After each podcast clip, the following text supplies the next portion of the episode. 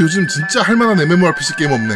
야 콘솔 쪽은 원래 그런 거 없잖아. 야 PK도 좀 화끈하고 유저들끼리 거래도 할 수 있는 거래소 있는 뭐 이런 게임 없냐? 아, 저 화끈한 새끼 저. 야 하나 있긴 한데 모바일 게임인데 요즘 내가 되게 재밌게 하고 있는 게임이 하나 있거든. 그게 뭔데? 아제트가 추천하면 확실한 거네. 미르의 전설 2 리부트 이게 아까 노우미가 말한 그런 요소들을 다 가지고 있는 게임이야. 이 게다가 확실한 오토 시스템도 준비되어 있어가지고 시간이 없는 직장인들도 재밌게 즐길 수 있고 내가 별도로 컨트롤해서도 재밌게 즐길 수 있는 뭐 그런 게임이야. 미르 전설이면 그 미르 전설이야? 그렇지. 서양 RPG만 가득하던 그 시절에 동양 색채를 뿌린 대표적인 MMORPG. 그 게임의 reboot. 오. 근데 또 현질 많이 해야 되는 거 아니야? 야 이게 현질을 하면 빨리 크긴 하겠지만 어 거래소가 있다는 거. 오 거래소.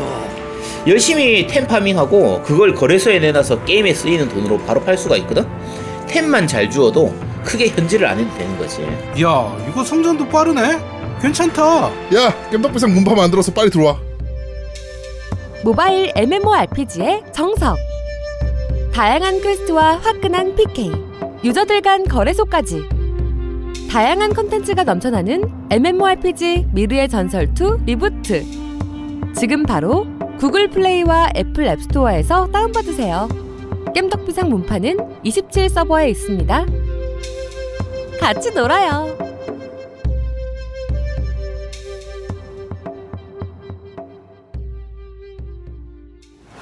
자, 첫 번째 코너입니다. 특별 대담. 자, 오늘 특별 대담은 어, 요새 한참 그 말이 나오고 있는 스트리밍 게임. 뭐 이렇게 막 이런저런 얘기들 많이 나오잖아요. 뭐 Google에서 Stadia를 준비했다느니. 근데 이제 이것을 업계에서 실제로 어떻게 생각하는지 이런 거를 한번 들어보고자 콘솔 게임 어, 판매 종사자를 한번 모셔놓고 저희가 이 콘솔 게임 판매는 과연 미래가 있는지에 대해서 한번 얘기를 나눠보도록 하겠습니다. 자, 우리 진주 게임의 라키님 나와 계십니다. 아, 진주 나라 게임의 라키님 나와 계십니다. 안녕하세요. 반갑습니다. 네, 아, 어, 언제 진주. 게임이 됐어? 상호가 바뀌었네. 예.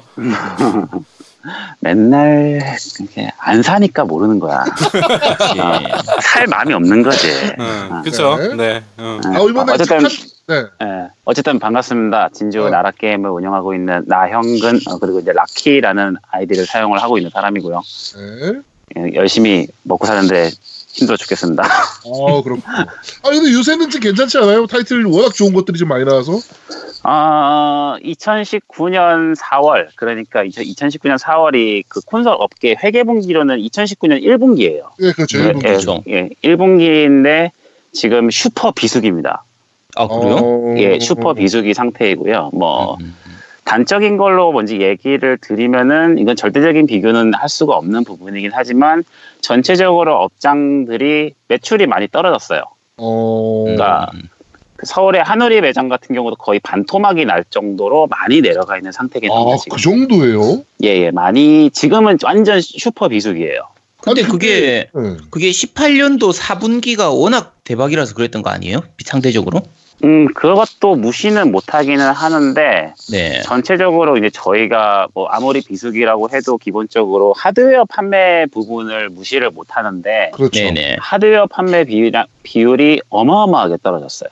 네, 음. 뭐 그래서 일단 요거 부분에 있어서는 이제 이거부터 시작하다 보니까 자연스럽게 타이틀이 지금 약간 조금 정책인 것도 있긴 있는데 네. 뭐 전반적으로 조금 많이 비수기기는 합니다.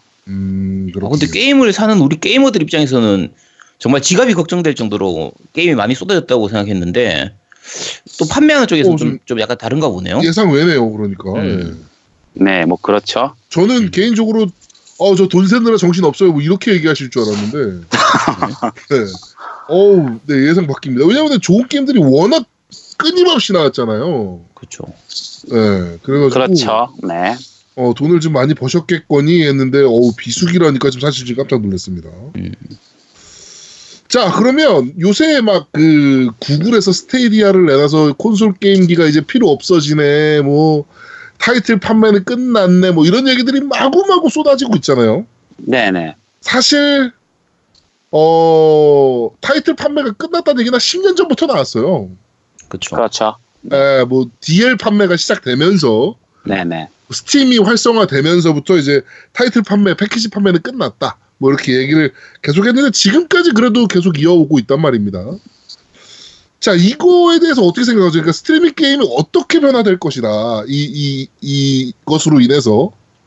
사실 네. 스트리밍은 되게 자연스러운 현상이거든요.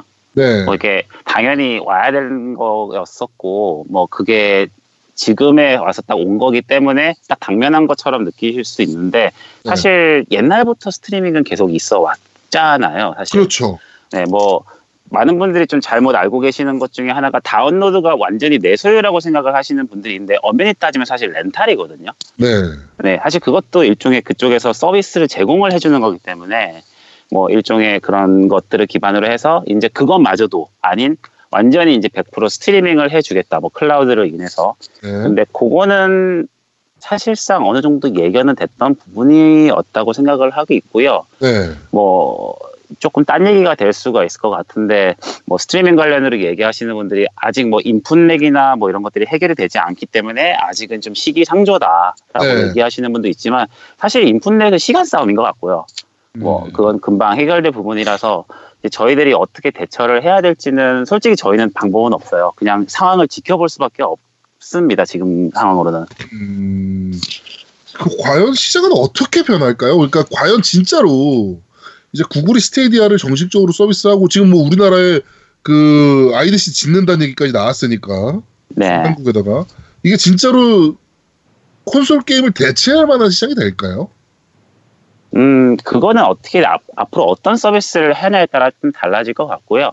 네. 뭐 지금으로서는 이제 몇몇 대기업들이 일단 뛰어드는 것부터 시작을 할 거니까 네. 뭐 일단 그때 구글 스테디아 공개 처음에 됐을 때 어쌔신 크리드 오디세이가 공개가 됐던 네. 것처럼 그렇죠. 그러니까 그런 쪽에 이제 유명 IP 회사들이 어떻게 나오냐가 사실 되게 중요한데 지금 아직까지는 뚜껑이 안 열렸기 때문에 정확하게 알 수는 없지만 일단은 만약에 스트리밍으로 신작이 나오게 되면 좀 상황이 달라질 것 같아요. 음. 네, 현재로서는 지금 기존에 있었던 게임들 자체가 스트리밍 서비스를 한다라는 걸로만 지금 나와 있지 그렇죠. 요걸로 신작을 발표를 아직은 안 했잖아요. 그러다 그렇죠. 보니까 만약에 신작이 스트리밍으로 나오게 된다면은 상황은 좀 많이 바뀔 것 같습니다.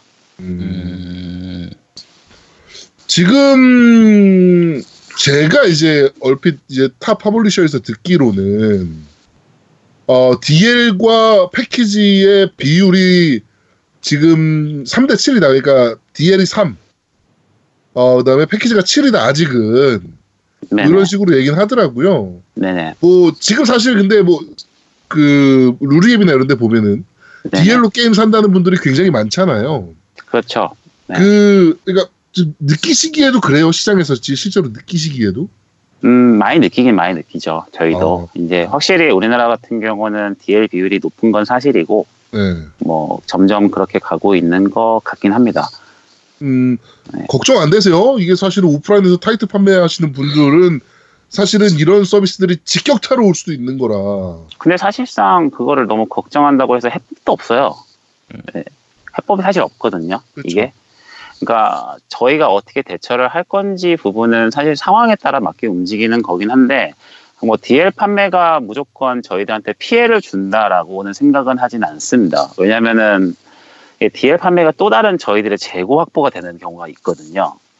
어, 그게 무슨 그러니까 그게 말씀? 무슨 말씀이냐면은 이제 예를 들어서 다운로드 게임이 세일 같은 걸 되게 자주 하잖아요. 네, 그러니까 세일 그렇죠. 같은 걸 하면은 그 세일된 상품을 구매하시고 기존에 갖고 계신 패키지를 중고로 처분하는 경우가 좀 있어요. 네. 음. 네, 그렇게 되면 저희는 이제 그 중고를 가지고 또 다른 재판매를 할 수가 있는 기회가 생기거든요. 네네. 뭐 그렇게 그런 부분에 있어서 긍정적인 역할도 있는 거에 반면 이제 신작 같은 거 나오거나 뭐 이렇게 나왔을 때 조금 게임이 애매하다 아니면 혹은 내가 느끼기엔 가격이 좀 비싸다라고 판단하는 것들은 어, 좀 기다리면 세일하겠지라는 생각으로 구매를 안 하시는 경향도 좀 있어요. 뭐 그러다 네. 보니까 뭐 반반인 것 같습니다. 뭐저뭐 사실 옛날처럼 뭐 대작 타이틀 막 우리가 막 몇백 장씩 갖고 오는 거 뭐 이런 것들은 사실상 지금은 몸집을 좀 많이 줄인 상태기는 해요. 어, 그래서 이제 옛날에 100장 갖고 올 거한 70장만 갖고 오고 70장 갖고 올 거한 50장만 갖고 오고 이런 식으로 조금 몸집을 줄이고 있는 것 같기는 합니다 저희가. 어, 확실히 좀 위축이 되고 있긴 하네요 시장 자체가. 뭐 그럴 수밖에 없죠. 사실 지금 여기 MC 하시고 계시는 분 중에서도 2만 3천 형 같은 경우는 거의 한 70% 이상을 다운로드를 사용을 하시기 때문에 아니야 네. 90 90%예요 90% 90% 죠, 정확히. 90%. 네, 내가 그냥 70이라고 해준 거예요. 아 그래 어, 고마워? 씨 어, 어, 어. 고마워 하여튼 뭐 사실 그렇기 때문에 다운로드 유저분들이 월등히 더 늘어나긴 늘어날 거예요. 그러니까 이게 그 업장마다 사실 다르기 때문에 제가 정확하게는 말씀 못 드리고 전 정말 이거는 그냥 개인적인 부분인데 네. 예전에는 콘솔을 구매를 하실 때 뭐 하드웨어를 같이 구매하시면서 할 만한 게임들을 저희들한테 막 여쭤보시고 거기다 그렇죠. 뭐 CD 같은 거 몇 개를 구매하시고 뭐 이러시는 분들이 상당히 좀 많았었어요. 네. 근데 요즘에는 하드웨어만 사가지고 가시는 분들이 꽤 많아졌습니다. 아, 사실 네. 하드웨어 한대 팔아서 남는 돈이 그렇게 많진 않잖아요. 뭐 그거는 제, 뭐 노코멘트하고 네. 뭐 아무튼 이제 말 그대로 이제 다운로드라는 걸 알고 계시기 때문에 그리고 이제 PSN이나 뭐 이제 Xbox 이제 그쪽 store나 이런 데서 이제 행사 같은 걸 워낙에 많이 하기, 하기 때문에 그렇죠. 그런 쪽을 통해서 이제 구매를 하게 되시면 조금 더 저렴하게 할 수 있다라는 약간 이제 좀 달달한 게 들어오는 거지. 그래가지고 하드웨어만 일단 사는 거예요. 그러다 보니까 뭐 그냥 얼- 좀 싸, 싸질 때 왕창 사시거나 지금은 사실 프로모션이 별로 없어요. 네. 그렇죠. 하드웨어 프로모션이 없다 보니까 자연스럽게 하드웨어 판매도 안 되는 것도 좀 없잖아 있는 것 같은데 그냥 기계만 사가시는 분들 정말 많습니다. 아 그렇군요. 근데 사실은 제가 DL족이라서 뭐 제가 느끼는 바를 말씀드리면 그 개인적으로 타이틀이 더 그 새로 나온 것들은 타이틀이 사요 신작은 그러니까 신작은 DL이 더 비싸거든요. 그러니까 그- 그런 부분에 대해서 어떻게 뭐 좀 어필을 한다거나 이런 건 없나요? 사실 그게 어필이 좀 안 되는 것 중에 하나가 그거 저희는 저는 그냥 개인적으로 그렇게 생각을 해요. 패키지를 사러 오는 건 굉장히 수고스러운 일이거든요. 음, 그렇죠. 그렇죠. 예, 거기까지 그러니까 가야 되니까. 그렇죠. 뭐 택배를 시키던지 뭘 하던지 어쨌든 간에 굉장히 수고스러운 일이에요.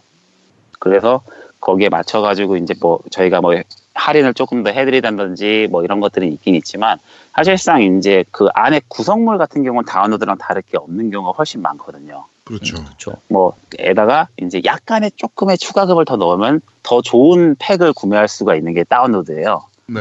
뭐 limited edition 뭐 이런 것들 많이 보신 적 있으실 그렇죠. 겁니다. 디지털 limited 뭐 이런 식으로. 네네네네. 사실 그런 것들이 워낙 많다 보니까 무슨 얘기가 다 여기까지 왔지? 아무튼 뭐 이제 좀 굳이 패키지를 사야 되나라는 생각을 하시는 분들이 많이 늘어나신 것 같아요. 음. 근데 사실 저희가 이제 보통 이제 루리앱에서나 이런 데서는 그 중고 중고 시장을 가지고 좀 많이 욕을 하는 분들이 많긴 한데 지금은 패키지를 사시는 분들 중에서 상당수는 나중에 중고로 다시 팔 수 있기 때문에 패키지를 사는 분들도 많거든요. 그렇죠. DL 같은 경우에는 샀을 때 그걸 중고로 팔 수가 없는데 패키지는 샀다가 나중에 중고로 팔 수 있는 부분들이기 때문에 지금 그러면 그쪽에서 봤을 때 패키지 유저들 중에서 그런 식으로 중고로 돌리는 분들은 앞으로 나중에 뭐 스트리밍이 나오든 DL이 나오든 그분들은 결국은 계속 패키지를 사용할 거 아니에요. 그건 모르죠. 봐야 알죠. 아 그래요? 네, 지금으로서는 어떻게 될지 모르는 겁니다. 사실 음. 저희가 예상을 할 수가 없는 부분이 좀 있어요. 아 네. 이게 왜냐면은 좀 뭐라고 해야 되지? 요즘에 최근 들어서 몇 가지 좀 타이틀들이 패키지판하고 다운로드판하고 가격이 상이한 것들이 좀 많아졌거든요. 네. 네, 뭐 그러다 보니까 이제 조금 저렴한 것들을 사려고 하는 경향도 좀 있는 것도 있고, 그리고 이제 패키지는 안 나오는데 다운로드만 나오는 것도 또 있고. 어 그런 경우도 그러니까, 그렇죠. 그런 있죠. 것도 있죠. 네. 네.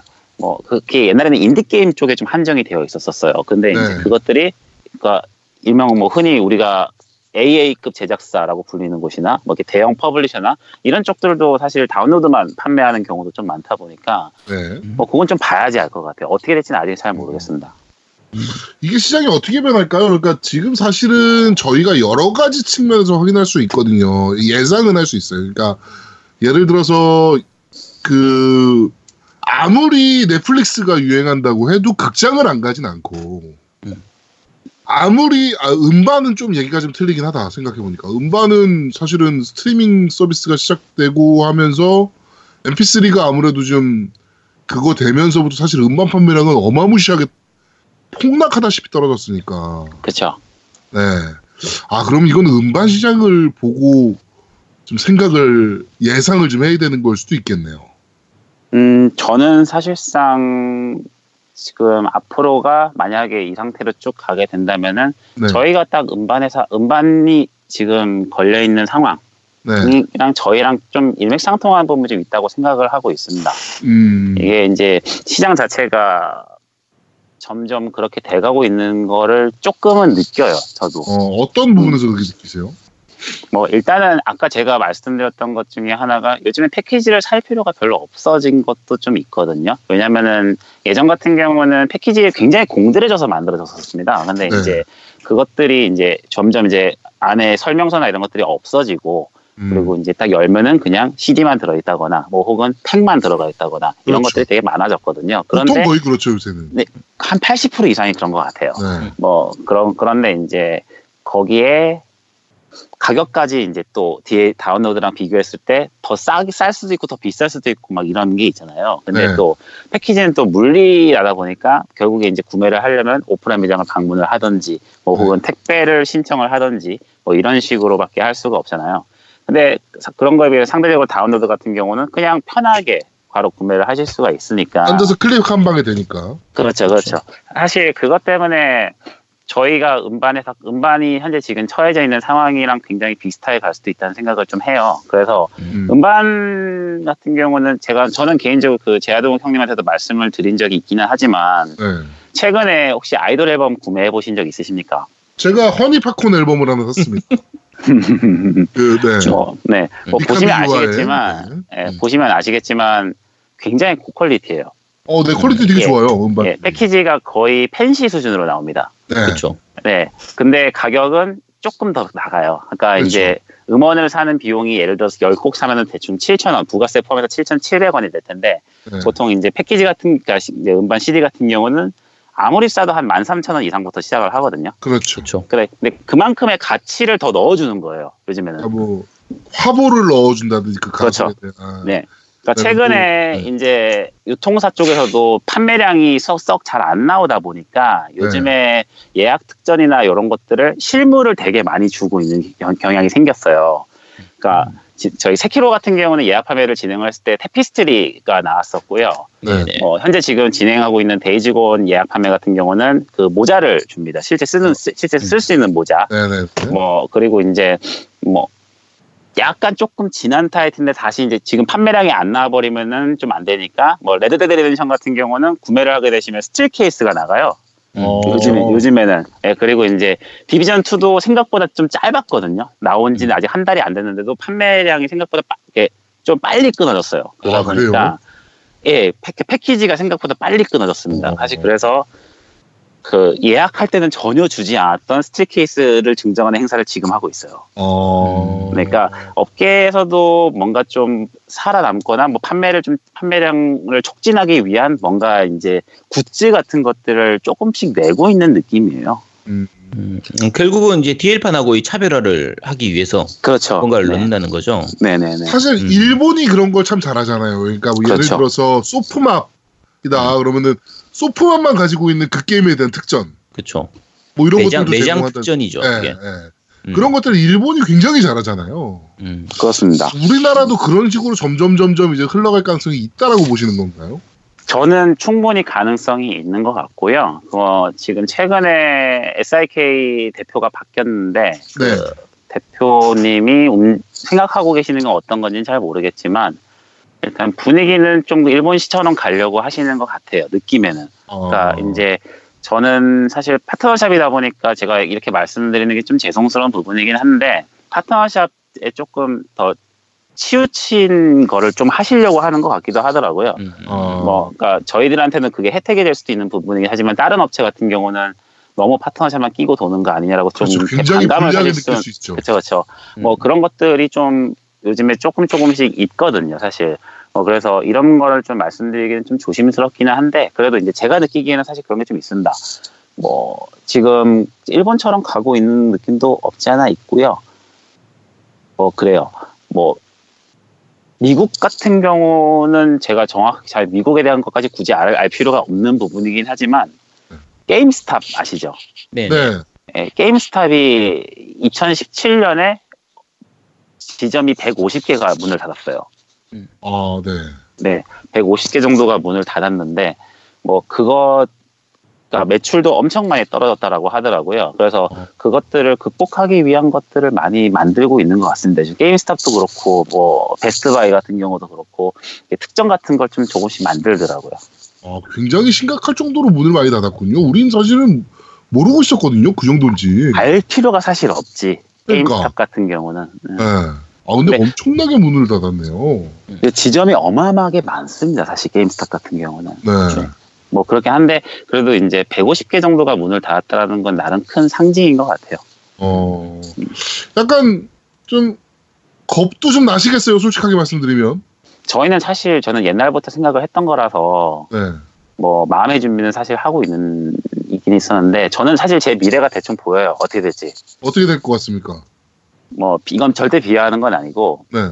뭐 이제 최근에 이제 편- 편집샵이라 같은 거 뭐 들어보신 적 있으실 거예요. 네. 여기 여- 여기저기서 이것저것 막 따, 막 떼와가지고 그걸 한꺼번에 파는. 네. 그러니까 사실 게임샵이 편집샵이 될 가능성이 되게 높아요. 뭐 음, 그러니까 이제 지금 매장 각 매장마다 개성을 살릴 수 있을 만한 그런 product가 현재 전혀 없습니다. 뭐 근데 이제 좀 시간이 지나거나 이렇게 되면은 매장마다 특색을 살릴 수 있는 product가 생길 것 같아요. 뭐 LP를 전문적으로 하는 그런 음반 가게가 있는 것처럼 네. 저희들도 이제 뭐 레트로 게임들을 전문적으로 취급을 하는 매장이 된다든지 뭐 아니면은 뭐 렌탈을 하는 업체가 된다든지 뭐 여러 가지 이제 자기들만의 그런 구색을 갖출 수 있는 뭐 그런 것들이 생기지 않을까라는 생각은 좀 하고 있고요. 제가 어떤 선택을 하게 될지는 아직은 잘 모르겠는데 대충 그런 느낌이 보이기는 해요. 그 최근에 이제 PSN 그 카드 prepaid 선불 카드의 판매 정책이 바뀌었잖아요. 그렇죠. 그러면서 이제 이제 예, 이요 파트너 샵들에서 PSN 카드를 판매하도록 됐잖아요. 네네. 그 지금 그쪽에서도 판매하시고 계신가요? 아니요. 저희 판매 안 해요. 그럼 그게 지, 그 직영 지점들만 판매를 하는 거고. 네네. 그러면- 직영 지점만 판매를 합니다. 아 그래요? 음, 네. 음, 저희는 네. 그러니까 파트너 같은 파트너샵이라고 해도 파트너샵이 있고 그 파트너샵 플러스가 있습니다. 그쵸. 네. 예, 근데 그 플러스는 이제 소니하고 AT 게임 총판에서 같이 이제 해서 운영하는 직영 네. 업체예요. 네. 네. 네, 직영 업체들만 현재 판매를 하고 있고요. 어... 뭐왜 직영 업체만 판매를 하는지까지는 제가 뭐 말씀드리긴 좀 어렵겠지만 그렇죠, 그렇죠. 네, 뭐 일단은 현재 직영 업체만 하고 있습니다. 어, 그거 좀 불합리하긴 하네요. 솔직하게 얘기하면. 음, 나도 파트너샵인데. 아니요, 근데 그렇게 생각은 안 해요, 저는. 음. 아 그래요? 네네네. 희한하네. 이게 잘못하면 독이 될 수 있을 것 같아서. 아, 어, 네, 안 파는 안 파는 게 낫겠다 생각도 아. 똥이 될 수도 있겠다 이거. 그렇죠. 음. 왜냐면, 왜냐면 이제 그럼- 카드 결제가 도입이 된 마당에 이제 그렇죠. 이제는 카드 결제가 아. 도입됐으니까. 도입이 된 마당에 현재로서 네. 지금은 이제 뭐 선불 카드를 하면은 어차피 그 사람들은 그러니까 그 사람이라고 좀 그렇다. 어쨌든 손님분들은 그냥 만 원 주고 만 원권 바꿔가는 그냥 그런 거 이상도 이하가 아니거든요. 그렇죠. 그쵸. 사실 그러다 보니까 그냥 별 의미가 없을 것 같아요 개인적으로. 음. 네. 그리고 또 그것도 이제 코드 같은 경우도 유효 기간이 또 있기 때문에 네. 그, 그런 카드 같은 경우도 이제 선불 카드를 저희가 이제 행사 같은 걸로 몇 번 뿌린 적이 있었어요. 그러다 보니까 네네. 이건 좀 아는데 거기 보면 다 유효 기간 써 있습니다. 음. 그러다 보니까 기간 내 판매를 못하면 또 이제 또 문제가 생길 수가 있어요. 저희들한테는 음. 사실 그래서 뭐 잘 모르겠습니다. 아직 그거까지는 뭐 차라리 안, 파- 안 파는 게 더 나을 수도 있겠다 생각도 좀 들어요. 음. 아, 뭐 이래저래 걱정이 많으시겠습니다. 아무래도 뭐 시장 변화도 변하고 지금 뭐 말씀하셨다시피 오프닝 할 때 말씀하셨다시피 뭐 비수기이기도 하고 아, 지금 걱정이 좀 많으시겠어요. 음 사실 걱정은 되는데 더 큰 걱정은 다음 세대 모델이에요. 음, 네, 더 큰 걱정은 다음 세대 모델이라서 뭐 네, 이건 뭐 금전적인 걸 떠나서 네. 다음 세대 모델이 저는 개인적으로 제일 걱정되는 부분이긴 합니다. 왜요? 왜, 왜 걱정되세요? 다음 세대들이? 지금 플스4 자체가 뭐 천만 대가 넘게 팔렸죠, 아마. 그렇죠. 정, 이렇게 대수까지 모르겠는데, 이게, 이게 다음 모델이 만약에 나온다. 그러면 이 천만 share를 과연 몇이나 끌고 올 수 있을까 되고 너무 궁금해요. 아, 네. 그렇잖아요. 그러니까 이 사람들이 정말 플스5까지 다시 살 수 있는 사람이 몇 명이나 될까? 그런 생각이 좀 그래도 들거든요. 꽤 되지 않, 않을까요? 뭐 그냥 light하게 생각하자면 뭐 저희야. 어차피 유저 입장에서 light하게 생각할 수밖에 없으니까. 음. 저는 네. 모르겠어요, 사실. 왜냐하면 이제 가격적인 부분이나 뭐 이제 그리고 성능이나 뭐 이런 부분이나 뭐 혹은 PS4와 PS5 예를 들어서 네. 그런 거에 차이점을 뒀을 때 큰 차, 큰 체감을 만약 못한다면은 굳이 지금 살 필요 없지 않을까라는 생각도 하실 것 같고 뭐 이런 게 있다 보니까 과연 이제 요거의 판매나 이런 것들을 우리가 어떻게 할 수 있을까 이런 것 생각도 좀 동시에 들어서 네. 사실 제가 처음에 이제 개업을 시작을 했을 때 플스4 타이틀 종류가 100종이 안 됐었어요. 네. 그러니까 100종류가 안 됐을 때고 맨날 그냥 팔 게 없으니까 위쳐 3, 음. 배트맨, 라스트 오브 어스, 블러드본 요런 것만 팔았거든요. 네네네네. 그러니까 이제 그렇게 되다가 이제 조금 조금씩 시간 지나면서 이제 타이틀 숫자도 늘어나고 막 이렇게 되면서 이제 골고루 이것저것 팔리는 상황이 됐지만 플스 5가 만약에 나온다고 쳤을 때 지금하고 아- 제가 막 아까 말씀드린 완전 초창기랑 또 비슷해질 거잖아요. 사실 그래서 그때 과연 사람들이 많이 플스 5를 구매를 하실까라는 생각. 네, 어, 그게 사실 더 걱정인 것 같아요. 그러니까 그거랑 같이 맞물려서 지금 이제 플스4 자체가 되게 황혼기잖아요. 그러니까 그렇죠. 그러니까 그래서 판매량이 안 나오는가라는 생각도 좀 들어요. 아 이제 끝났 끝났나 보다 시장이. 예, 살 사람들은 다 산 것 같기도 하거든. 그래가지고, 사실은 그렇죠. 음, 음. 그러니까 근데 살 여기서 사람들은 다 샀지. 살 사람들은 다 샀는데 또 이제 1월달에 또 미친 할인을 한번 했었잖아요. 그렇죠. 예, 저는 그게 신기했어요. 그때 왜 이렇게 많이 팔렸는지. 어마어마하게 팔렸죠. 팔리기. 네. 예, 어마어마하게 팔렸는데 그거. 근데, 근데 그걸 한번 봤으니까 지금 가격에는 못 사겠는 거야. 그치. 아, 그런 생각도 다 하고 있는 게 아닐까라는 생각이 좀 들어요. 가능성 있죠. 네. 네. 그러니까 지금 뭐 장사가 안 된다라기보다는 많이 판매량이 좀 내려가 있는 상태고 조금 무거운 분위기 상태이기는 한데 네. 그러다 보니까 뭐 더 많은 생각들이 드는 것 같습니다. 뭐, 뭐, 뭐가 문제일까? 이걸 상황을 극복할 수 있는 방법은 무엇일까? 뭐 이런 고민들 네.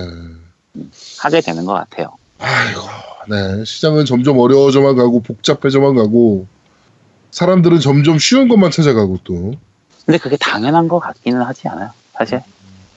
음, 우리가 너무 막 좀 너무 꼰대처럼 막 무조건 패키지 짱이지 막 이렇게 막 그러는 것 같진 않은 생각도 들고. 그렇게 생각할 수도 있죠. 네. 아, 뭐 지금 패키지 놔둘 놔둘 공간도 없는데 네. 마누한테 걸리면 뒤지는데. 사실 한정판 같은 경우, 제가 이제 옛날에 한정판만 사다가 네, 한정판을 안 사게 된 이유가 공간. 그렇죠. 이게 아. 결국에는 짐덩어리더라고 나중에. 근데 패키지가 그렇게 될 가능성이 되게 높아요. 네. 한정판화가 될 가능성이 굉장히 높아, 높아요. 제 생각엔 그래요. 일반 패키지가 그러니까 아예. 한정판. 최근에 그런 움직임을 보여주고 있는 것도 있어요. 뭐 아시는 분들만 아시는 타이틀이겠지만 세가에서 나온 13기병 방위권 프롤로그라는 게임이 있습니다. 네. 네, 있죠. 뭐잘 모르시는 분들이 계실 건데 그게 PS에서는 9,800원이에요. 근데 네. 그 리테일판은 29,800원입니다. 그러니까 무려 2만 원이 더 비싸죠. 근데 이제 2만 원 어치에 구성품을 넣어줬어요. 아트북이랑 OST를 넣어줬습니다. 패키지에. 네, 네, 네. 근데 그게 어떻게 보면은 앞으로 패키지가 나갈 나가는 방법 중에 하나일 것 같아요. 제 생각에는. 음, 네. 그리고 최근에 뭐 아직 우리나라 같은 경우는 별로 그런 게 없지만 외국 같은 경우는 인디 게임의 패키지화가 조금씩 시작되기 시작했어요. 네. 그러니까 리미티드 런이랑 뭐 슈퍼 레어 게임이나 뭐 어, 그리고 이제 스페셜 리저브 게임 같은 그런 영세 업체들이 인디 게임들을 패키지로 만들기를 시작을 했어요. 네. 뭐 그것도 약간 좀 뭔가 물리 디스크를 유통시키려고 하는 것들의 막 변화? 변화되는 프레임인 것 같기도 하고 뭐 최근에 뭐 우리나라 같은 경우도 숙박업소 하시는 분이 디아블로 출시하셨잖아요. 네, 그렇죠. 그렇죠. 뭐, 뭐 그런 것처럼 뭔가 약간 좀 변화가 있을 것 같습니다. 근데 그거는 일단 지켜봐야 될 것 같고 저희는 거기에 맞춰서 물량 관리만 잘 하면 될 것 같고요. 알겠습니다. 아, 좀, 또, 좀, 뭐라 그럴까요. 아, 나 매장 내야지라고 생각하시는 분들께, 이상하게 라키님이 출연하는 편은 항상 그런 것 같아요.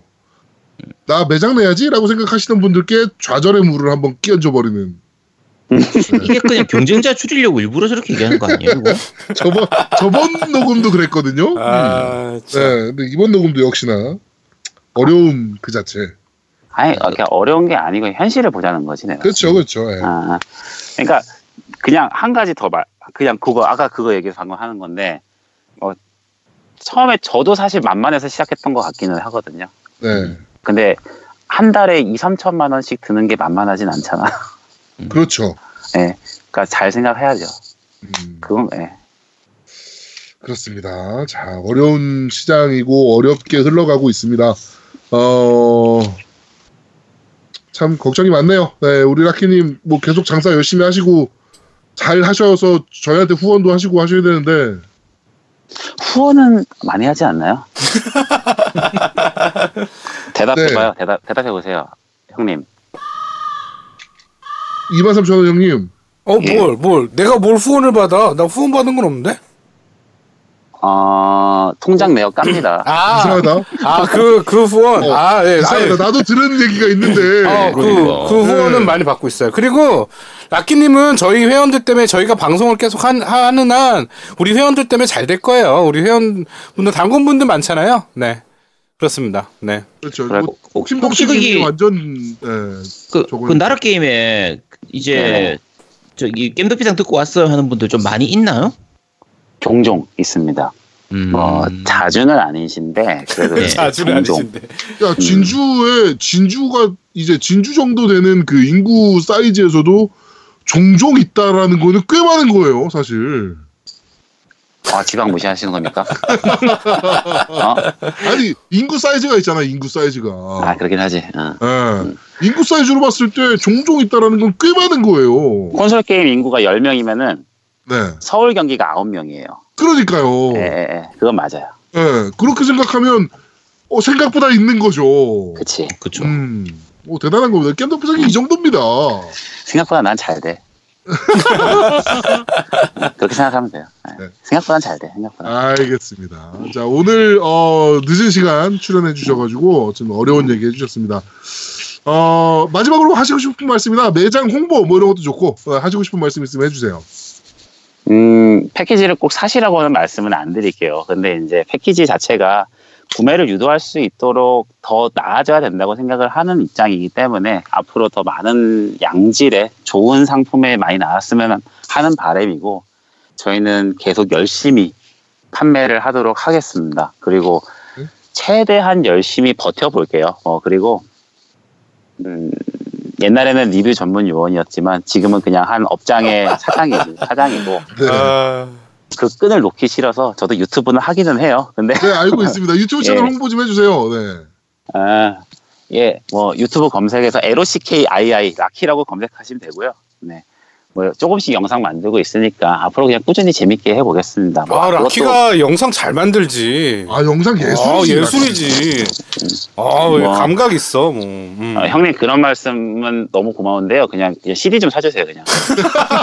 아, 근데 내가, 누님 말하잖아요, 라키님. 내가 CD를 못 사는 이유가 나 때문에 그런 게 아니라니까? 저 제아두목, 어, 제아독 때문에 그런다니까, 제아두목 때문에? 난 항상 형도 게임을 사. 거지? 나- 형도 형도 사실 웃을 거가 아니야. 그렇죠. 예, 형도 반성해야 돼. 아, 나는 내가 왜 먼저 오래?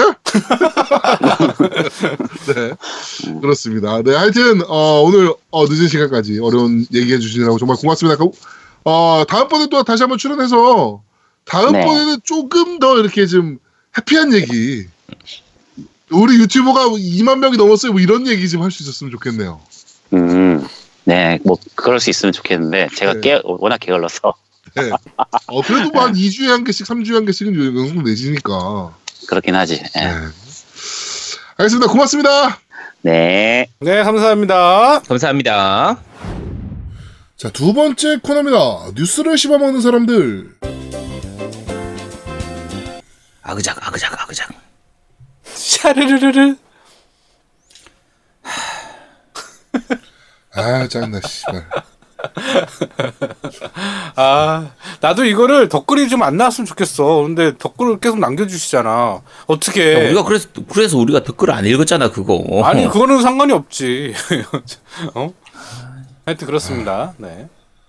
아, 평소에 밴드하고 톡방도 잘 안 보던 새끼가 왜 그런 것도 잘 찾아서 봐. 난 그것만 봐. 눈에 그것만 보여. 자, 첫 번째 소식입니다. 자, 루머인데요. 플스5 런칭 타이틀 라인업이 유출됐습니다. 자, 런칭 타이틀로 그란 투리스모 7, 아 진짜? 그 다음에 배틀그라운드 부분 유료판 부분 유료판은 뭡니까? 그리고 라스트 오브 어스 파트 2 remaster, 고스트 오브 쓰시마 remaster, 그리고 두세 개의 트리플 A급 게임 PS VR 2 전용 게임. 그리고 추후에 나올 게임으로 배틀필드 배드 컴퍼니 3, GTA 6 한 달 선행 플스5 독점, 어쌔신 크리드 신작 호라이즌 2. GTA 6에서 제가 봤을 때는 이거는 구랄 가능성이 높아지네요. 네. 그리고 아직 remaster 얘기는 아직 나올 때가 아니지 않나요? 아니 나올 수도 있긴 나올 한데 수도 있나? 그쵸 그냥 이건 근데 그냥 자기 행복회로 돌린 그러, 거의 그런 느낌이라 네. 어, 이 런칭으로 나올지는 좀 애매하거든요. 그렇죠. 음. 또 그란 투리스모가 그렇게 호락호락한 게임은 아니어서 그렇지. 네. 하여튼 그렇습니다. 네. 아, 리마스 그 그란 투리스모 7 뭐 저런 거 뭐죠? 옛날에 그 데모판 같은 거 뭐죠? 그거 나왔던 거? 아 프롤로그 이런 거. 네, 프롤로그 뭐 이런 거면 내가 이해한다. 음. 네. 하여튼 이런 식으로 나온다라고 루머가 좀 나왔습니다. 그냥 재미로 보시면 될 것 같아요. 네. 자, 다음 소식입니다. 다크 소울 넘었다. 세키로 출시 열흘 만에 200만 장 돌파. 어, 많이 팔리긴 했네요. 근데 중고도 지금 엄청나게 쏟아지고 있다라고 합니다. 얘기 들어보니까. 어, 어려워서, 너무 어려워서 손을 못 대고 결국에는 다시 이제 손을 놓는 뭐 이런 유저들도 많은가 봐요. 근데 이게 초반 진입 장벽이 좀 높아서 그렇지. 네. 초반만 약간 넘기고 나면 그럭저럭 할만하거든요. 그러니까 특히 음, 저 같은 경우에는 이제 보스 순서를 틀려가지고 그래서 처음에 첫 보스를 잡아야 될 거를 이제 약간 어제는 좀 한 세 번째쯤 잡아야 될 보스를 너무 처음에 잡 그 도전해가지고 어려웠던 건데 네, 네, 네, 네. 네. 어느 정도 약간 공략 찾아서 보고 이렇게 하면서 하기에는 뭐 그렇게 그렇게까지 어렵진 않거든요. 음, 전혀 정보 없이 플레이를 하면 좀 어려운데 비해서 네. 약간 좀 이렇게 정보를 갖고 이제 플레이를 하면 그렇게까지 어렵진 않은 것 같아요. 어. 음. 근데 뭐 정보를 그래서 안 찾아보고 하는 사람들도 많으니까. 그치. 그렇게 하기는 좀 많이 어려워요. 네. 하여튼 저도 빨리 데스티니 아 데스티니래 디비전 빨리 끝내고 어 이거 해봐야 되는데 네. 오늘 하여튼 디비전 30렙은 찍었으니까 이제 엔딩까지 얼마 남지 않았습니다 디비전은 저는. 그러면 이제 세키로 한번 해봐야죠. 네.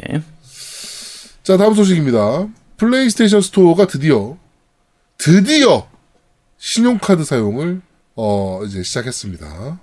시작할 예정이죠. 시작한다라고 합니다. 네, 5월 9일부터 시작할 예정인데 어, 일단 해외 승인 지원 카드만 가능하다고 하네요. 비자, 마스터, JBC, 아, JCB, 그리고 아멕스, 뭐 이렇게만 가능하다라고 합니다. 아 근데 그게 아 나는 원래는 플스 그 기프트 카드가 괜찮았던 게 그 할인 혜택이 좀 있거든요. 그러니까 뭐죠? 그치. 그 어, 문화상품권이나 이런 문화상품권이나 이런 거를 좀 싸게 구입해서 그걸로 매기면 또 좀 가격이 저렴하게 했던 것들이 많이 있었는데 거. 그쵸. 이젠 정가잖아.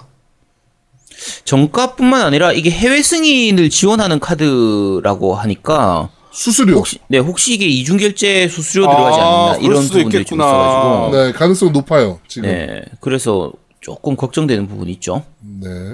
음. 그리고 한 번 최대 구매 가, 어, 금액은 25만 원. 이라고 하네요. 요건 어차피 그 뭐죠? 그러니까 원래 지갑 채울 수 있는 최대 금액이 25만 원이라서 아마 그걸로 네네네. 맞춰놓은 것 같은데 네. 근데 어쨌든 5월 9일에 돼봐야 알 수 있긴 하겠지만 기존에 됐던 게 지금 안 되는 부분도 있고 그렇죠. 이거는 이제 신용카드 하는 거는 살 때 바로 사는 게 이제 그 되는 거니까 안 됐던 게 되는 부분도 있어서 좋기는 한데 네. 이걸 왜 굳이 꼭 해외 승인 하고 국내에서 하는데 왜 굳이 그러니까 그렇게 해야 하는지 이중 환전 수수료가 들어가거든요. 그쵸 해외 카드, 해외 승인 카드를 사용한다. 이렇게 해외 카드 사용만 가능하다라고 하는 것들은 보통 그런데 그러니까 만약에 그게 아니라고 해도 이게 없는 카드들을 쓰는 사람, 국내용 카드를 쓰는 분들도 많이 있거든요. 네. 그래서 그런 것도 또 안 된다는 얘기니까. 그렇죠. BC 카드나 뭐 이런 것들은 안 된다는 얘기니까. 그렇죠. 그래서 음, 조금 아쉬운 부분도 있네요. 그렇습니다. 그래도 그래도 카드 풀린 게 어딥니까, 솔직히. 근데 어떻게 보면 이게 당연히 돼야 되는 게 지금까지 안 됐던 거니까. 그러니까 네. 아이고 진짜 플스4 이제 진짜 말년에, 네, 말년에 드디어, 음, 판매를 시작하네요. 아, 그, 카드를 승인을 하네요, 이제. 사실 이제 저희 같은 경우에는 이제 DL을 많이 사기 때문에 기프트 카드에 잔액이 남아 있어도 상관없어요. 어차피 미리 가득가득 채워놓고 쓰는 편이니까. 그렇죠. 근데 이- 그 한두 개 게임만 사거나 DL을 많이 안 쓰는 분들 같은 경우에는 그 남아 있는 잔액이 되게 좀 거슬리거든요. 거슬리기도 하고, 이게 사실은 소니의 낙전이라, 그렇죠. 에 소니가 추가 수익 얻는 거거든요, 결국에. 안 쓰는 금액들이 계속 생기니까. 그러니까 딱 떨어지지 않아 금액들이. 그러니까요. 음. 이건 사실 소니가 이건 유저들이 굉장히 많이 화를 내야 되는 부분이긴 한데 사실은. 네. 그러니까 천 원 모자라도 충전을 만 원, 이만 원을 해야 되니까. 그러니까. 그렇지. 네. 아, 하여튼 그렇습니다. 되게 시대 떨어지는, 시대 뒤떨어지는 거긴 하죠, 사실은. 네. 자, 다음 소식입니다. 어, 우리 노우미가 굉장히 좋아할 법한 게임인데요. 음, 용사 넵튠. PC와 플스4 스위치로 서양에 출시가 됐습니다. 그런데, 플스4 버전만, 어, CG가 두 개가 일부 바뀌었다라고 하네요. 검열돼서. 유통사는 원판과 게임 플레이는 동일하다는 점을 거듭 강조했다라고 합니다. 게임 플레이는 동일한데 CG만 바뀐 거죠. 그렇죠. CG가 두 개가 이제 변경이 된 거죠. 그러니까 조금 노출이 있거나 뭐 지금 여성의 신체 부위 일부가 굉장히 부각이 되거나 뭐 이런 부분이겠죠. 아, 나 안 해. 나 넵툰 안 해. 네, 이렇게. 어, 하- 근데 어 해보신 분인 것 같아요. 이 게임은 진짜 검열하고는 무관하게 절대로 사지 마세요. 중요하니까 두 번 씁니다. 어, 역대 넵튠 게임 중 최악입니다. 절대 사지 마세요. 라고 이제 어, 해보신 분인 것 같은데. 네. 아, 근데, 아, 넵툰이 처음에는 진짜 재밌게 했는데, 아, 가면서 점점 안 좋아져. 그 재미가 없어져. 아, 근데, 네. 그건 그렇고, 이거 비디오 게임이 사실은 성인용 게임이라고 하더라도, 막 그렇게 노출이 세고 그렇진 않잖아요. 그렇죠. 그렇지, 비디오 게임인데. 굳이, 네, 굳이, 검열을 해야 될 이유가 있나? 그치. 넵튠은 사실 그렇게 야한 장면 많이 안 나오는 게임인데. 그러니까. 그러니까요. 음. 차라리 야한 거 따지면 섬의 궤적이 더 야, 야하겠다, 씨. 아, 뭐 이, 이, 이벤트 거기서? 그렇지. 아니, 그리고 얘네들 옷 입히는 거 보면, 네. 뭐, 그, 욕의 입히고, 저기 바이크 타봐 어떤지. 음. 어, 예술이에요. 욕의 입고 바이크 타면. 네. 욕의가 이제 모, 목욕 가운입니다. 그렇죠. 목욕 가운. 네. 거의 하고 그 바이크 타면 진짜 와. 바이크가 진짜 코로 들어갈 것 같아요. 네. 알겠습니다. 네. 한번 자, 꼭 해보시기 바랍니다. 네. 다음 소식입니다. 게임위원회가 2019년도 자체 등급 분류 게임물 모니터링단을 발족했습니다. 근데 이게 이제 문제가 될 것 같은 게, 어, 그, 경, 경단녀라고 하죠. 경력 단절된 여성분들, 뭐 이제, 네네. 뭐 출산이라든가 뭐 이런 것들로 인해서 그런 분들을 뽑았어요. 음. 그리고 장애인 분들 이제 뽑고 하셨는데 이분들이 과연 게임을 모니터링 할 만한 배경 지식이 있는가가 그치. 사실은 저는 굉장히 의문입니다. 예. 이거 괜히 문제 생기는 것 같아요. 제, 제가 봤을 때. 그쵸. 네. 게임을 전혀 모르시는, 아, 경단녀분들, 경력 단절녀분들을 이제, 어, 뭐, 취업 자리를 만들어주는 건 좋죠. 예. 취약계층이라고 봐야 되니까, 사실은. 뭐, 이렇게 뭐, 일자리 재창출을 해주고, 뭐, 이런 건 좋은데, 어, 모니터링 요원은 하루에 3건 상당의 게임물에 대한 연령 등급의 적정성 여부를 모니터링하고 일정 양, 양식에 따라 보고서를 작성하여 제출해. 하루에 3개 이상의 게임을 해야, 해야 된다는 얘기거든요? 그리고 이게 과연 18금 게임이 맞는지 아니면 15금 게임이 맞는지를 자신이 직접 판단, 뭐, 게임을 해보고 판단해서 보고서를 작성해서 넘겨야 된다는 얘기인데, 과연 이분들이 얼마나 많은 게임에 대한 지식이 있으며 게임에 대한 배경 뭐 이런 것들을 이해도가 얼마나 높을 것인지는 저는 잘 모르겠습니다, 솔직히. 이거 잘못하고 있는 것 같아요. 뭐 그러니까 일단 자체- 네. 그 요, 이거 자체가 모니터링 하는 게 지금까지도 했었다고 하거든요. 그러니까 네. 예전에는 이제 게임 게임물 심의위원회에서 다 심의를 했었는데 지금 이제 자체 심의하는 부분들이 있으니까 그렇죠. 이거 자- 필요해요. 네, 네, 자체로 필요합니다. 제대로 했는지 아닌지를 확인은 하긴 해야죠, 사실. 네, 완전 성인용 게임을 가지고는 자기들은 청소년 게임이라고 내놔 버릴 수도 있기 때문에 그렇죠. 그걸 이제 모니터링 할 필요가 있기는 한데 아까 이제 제, 그 제아동님 말씀하시는 것처럼 그게 그래도 좀 게임에 대한 이해도가 있는 사람들이 하면 괜찮은데 이게 일자리 만들어주기 위한 부분 이런 부분들이 들어가다 보니까 장애인이라든지 이제 여성분들 중심으로 그런 이제 모니터링하는 그런 그러니까 시민들 참여할 수 있도록 한다고 해서 장애인분들 제외하고는 100% 여성이에요. 음.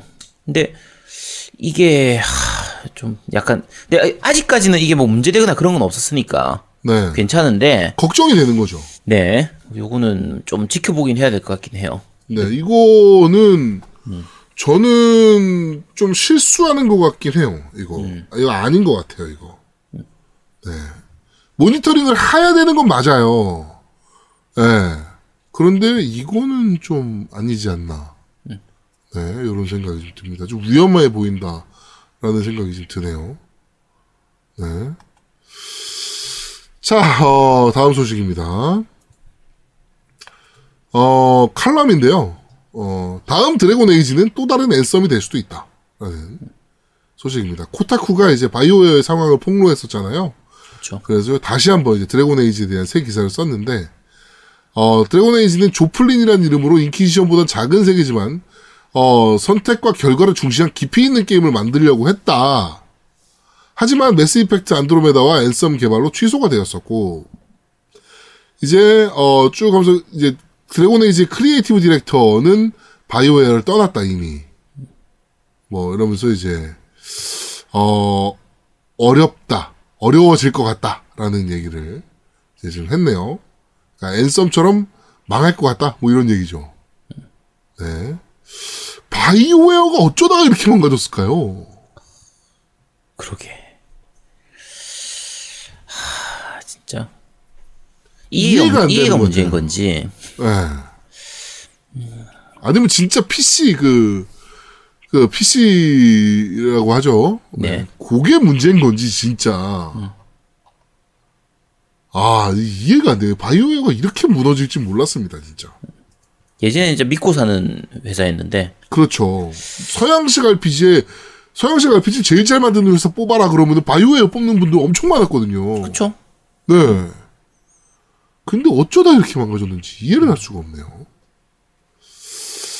자, 다음 소식입니다. Halo Infinite에는 5억 달러 이상의 개발 예산이 투입되었다라고 합니다.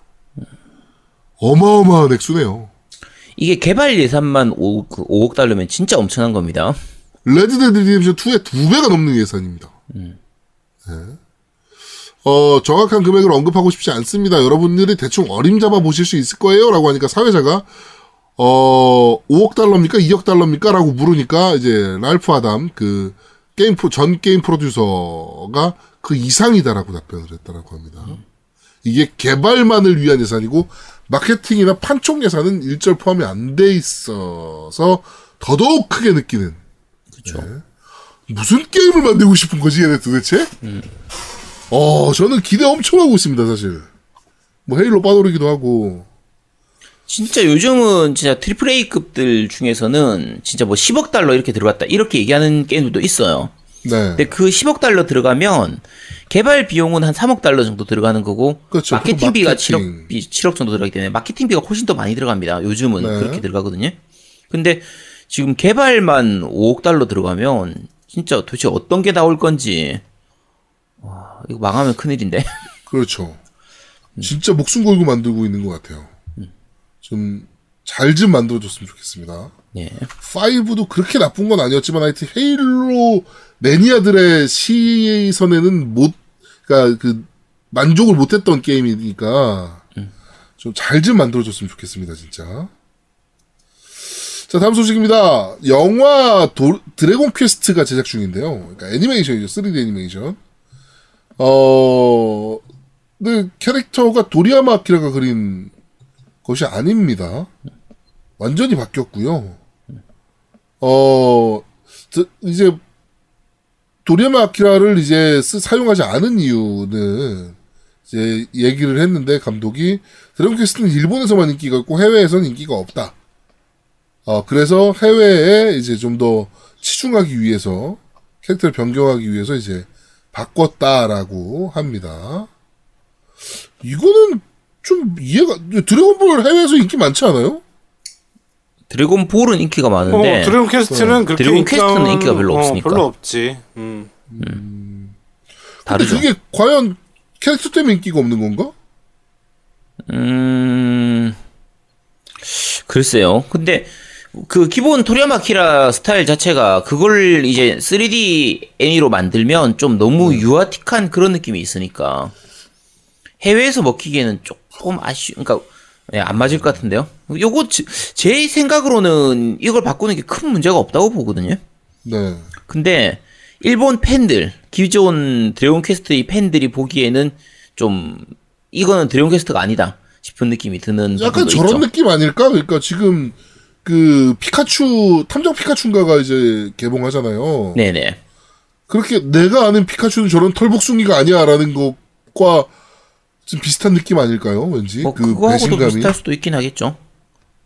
음, 근데 그것보다 더 하죠. 사실 어떻게 보면. 그러니까 왜냐면 지금까지 Dragon Quest 시리즈 하면 딱 생각나는 세 명 있잖아요. 호리이 유지하고 스기야마 고이치, 토리야마 아키라 이 세 명이 기본인데 그 중에 한 명이 이제 빠져버렸으니까 그거에 대해서 그게 무슨 Dragon Quest냐 이런 느낌이 드는 거겠죠. 네. 자 그렇습니다. 하여튼 뭐 그렇다고 하고요. 좀 나오면 볼까요?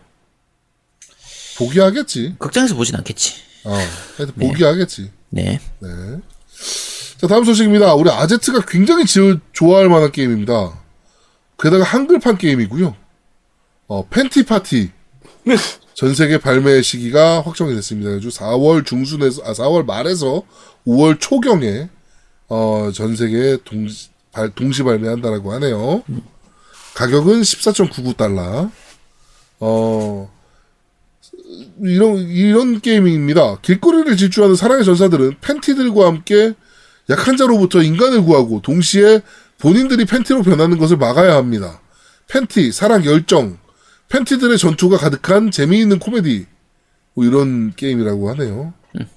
그리고 아제트가 굉장히 좋아할 것 같은 게임입니다. 나 별로 안 좋아하는데요. 이런 게임. 대만 게임이에요. 음. 네.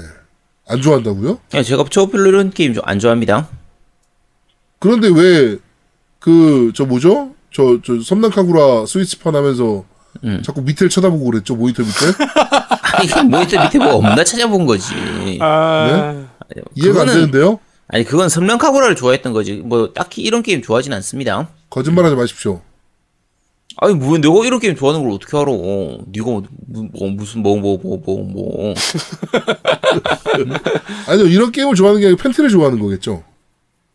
아니 팬티 팬티를 왜 좋아해요? 뭐 팬티는 팬티일 뿐이지. 네. 사람들이. 그런 거에 착각하는 거예요. 우리가 팬티를 좋아하는 게 아니라 보통 그, 그 안에 있는 걸 좋아하는 거지. 아, 진짜 나쁜 놈이네. 어, 더러웠네 아주. 아, 참. 아, 아니 우리가 과자를 사면 과자 봉지가 좋아요. 과자 안에 있는 과자가 내용물이 좋아요. 그 내용물이 좋죠. 예, 그치 과자를 똑같은. 거라니까. 음, 그렇군요. 네. 음 이제 이해했어요. 예. 그럼요 당연한 거지. 좀 추접스럽네요. 아니 게임 CD를 샀다. 게임 CD 케이스가 좋아요? 아니면 안에 들어있는 CD가 좋아요? CD가 좋죠. 케이스가 케이스가 그러니까 좋을 수도 있죠. 거라니까. 음 그런 겁니다. 저는 별로 팬티를 좋아하지 않습니다. 네, 그. 안에 있는 게 좋다는 얘기지. 예. 이해했습니다. 네. 맞는 것 같아요. 예. 하지만 그게 남자라면 그래도 야 좋아하겠죠. 그런 얘기 하지 마. 네. 자, 다음 소식입니다. 음, 마지막 소식인데요. 어, 게임 과몰입의 원인은 게임이 아니다. 5년 동안의 연구 결과를 공개했다고. 아씨, 그 네. 5년 동안 연구해야 돼? 어, 건국대학교 문화콘텐츠학과 정희준 교수 팀이 이제 연구를 좀 했고요. 어, 5년 동안 게임 과몰입에 한 번도 속하지 않은 그룹과 5년 모두, 다섯 번 모두 게임 과몰입에 속했던 그룹을 비교하면 학업 스트레스와 자기 통제력에서 큰 차이를 보인다. 그 외에도 다섯 번 모두 게임 과몰입에 속했던 청소년들은 고독함과 공격성이 높게 나오고 행복도가 많이 떨어진다. 아울러 교사들과 친구로부터 지지받는 부분이 낮고 부모의 과한 통제가 지나친 과한 통제와 통제와 지나친 기대가 있다. 또한 부모와의 대화 시간도 상당히 줄어드는 것을 확인할 수 있었다라고 하면서 어 자기 통제력과 학업 스트레스 때문이지 게임 때문이 아니다라고 합니다. 이건 저희가 계속 얘기했던 거잖아요. 그렇죠. 네. 네. 네, 부모 때문이다. 애들이 게임에 빠지는 거는. 게임에 빠진다라고 믿는 거는 부모 때문이다. 게임이 없으면 니네 새끼들이 과연 공부했을까? 라고 하는 거는 저희가 계속 몇 번이고 얘기했던 내용인데 이 교수님은 저희 방송 한 번 들으면 될 거를 5년을 연구하고 자빠졌었네 아주 그냥. 우리 방송 한 번만 들으면 되는 것을. 이번에 요 이제 게임 문화 포럼 했던 그 내용 보면요 여러 가지 이제 얘기들이 나왔는데 괜찮은 내용들 되게 많습니다. 진짜 네, 네, 네, 네. 우리가 보면은 아 다 맞는 말이고 아 그래 그렇지 그렇지 역시 그렇지 이런 느낌인데 이제 학부모들은 그런 거 안 듣죠. 그렇죠. 절대 안 듣죠. 음, 학부모들은 뭐 쟤들이 얘기해라 뭐 우리는 우리 나의 길을 갈련다 거의 그런 애들이라 하여튼 그렇습니다. 이게 아 이런 컨퍼런스에서 끝날 게 아니고 이게 막 뉴스에도 막 나오고 막 9시 뉴스에도 나오고 막 이래야 되거든요. 그쵸 절대 안 다루죠. 절대 안 나오죠. 네. 무슨 뭐 게임 많이 좋아하던 애가 누구 옆에 뭐 죽였다 총으로 쐈다 이런 거 나오면은 그거 뭐 열심히 그냥 기사 내고 그렇죠. 다 예. 게임 때문이라고 하고 무슨 이런 거는 절대 안 돼요. 그치 네. 정말 이 기레기 새끼들은 진짜 아유 물론 열심히 하시는 기자분들도 많은 거 알고 있습니다만 제일 웃겼던 게 며칠 전에 조선일보 광고예요. 저희는 팩트만을 추구합니다. 라고 해가지고 큰 전면 광고를 냈어요.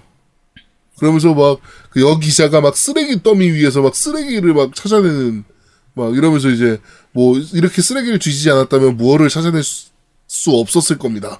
뭐 그래서 저희 조선일보는 항상 팩트만을 추구합니다. 개소리 하고 있어 미친 새끼들이. 쓰레기 뉴스만 그 찾으니까 그렇지. 그치 그게 팩트잖아 아, 네. 근데 이게 우리가 팩트만 전달한다라고 해가지고 그게 좋은 건 아닙니다 팩트 중에서 10개의 팩트가 있는데 예를 들면 9개는 문재인 대통령한테 유리한 팩트고 유- 불리한 팩트가 하나다 그러면 9개는 유리한 거는 보도를 안 하고 그렇죠. 불리한 하나만 보도를 하거든요. 그러면서 얘기하는 거죠. 우리는 팩트만 얘기하는 거다. 그거는 그 공정성 문제가 있기 때문에 팩트만 얘기한다고 해서 꼭 그게 맞는 건 아닙니다. 네. 쓰레기 같은 새끼들. 네. 자, 어, 이번 주 뉴스를 씹어먹는 사람들은 여기까지 진행하도록 하겠습니다. 네. 자, 세 번째 코너입니다. 너 이거 들어봤어?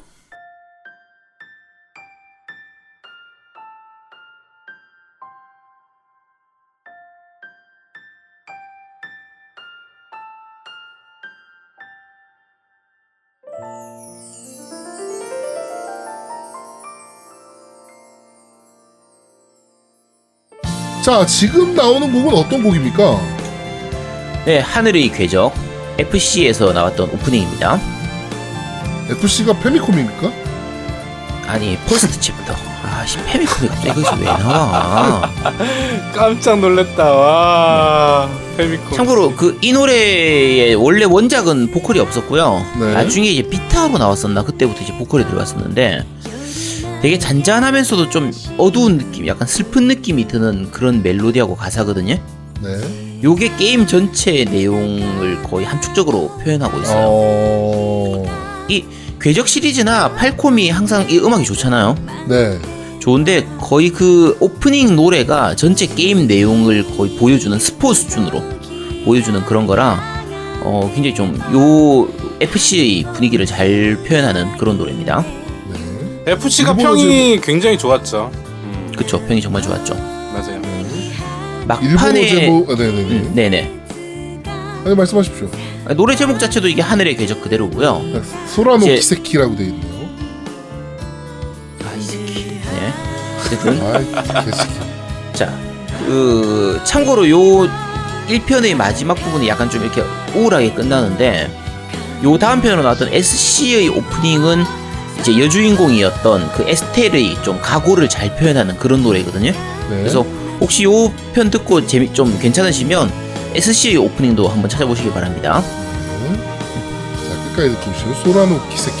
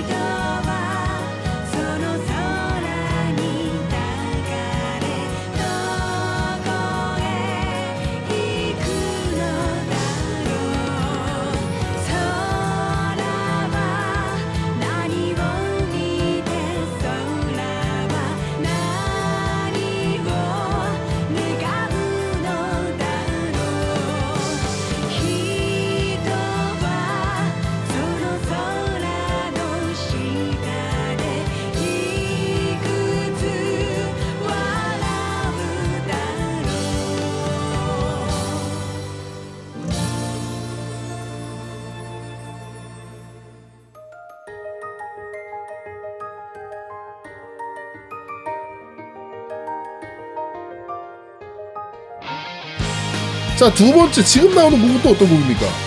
네, 이 노래는 이제 섬의 궤적 오프닝입니다.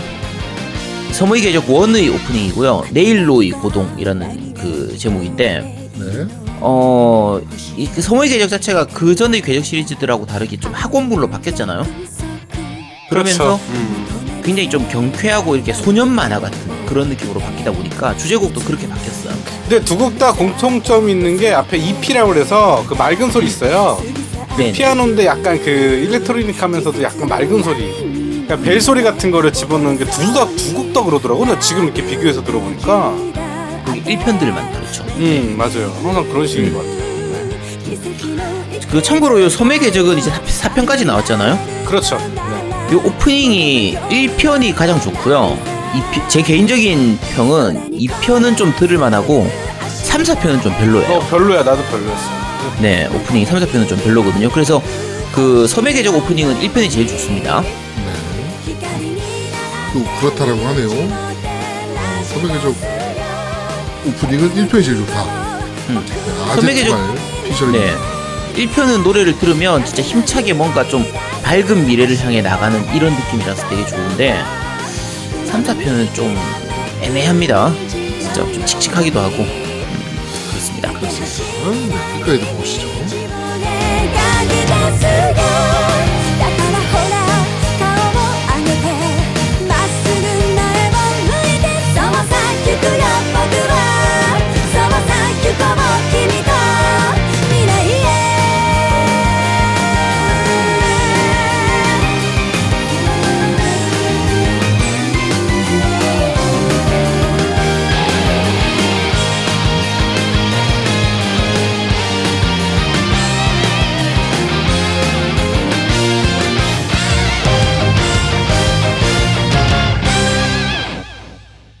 자 이번 주 너희가 들어봤어는 어 스- 하늘의 궤적 FC 오프닝 곡 어, 소라노 기세키라는 곡과 어, 두 번째 들어본 곡은 섬의 궤적 one의 오프닝 아시타 에노 코도우입니까? 네, 네, 鼓動, 네. 鼓動, 네. 하여튼 그 곡 두 곡을 듣고 왔습니다. 자, 저희는 잠시 쉬고 3부에서 여러분들을 찾아뵙도록 하겠습니다. 뿅! 뿅뿅뿅.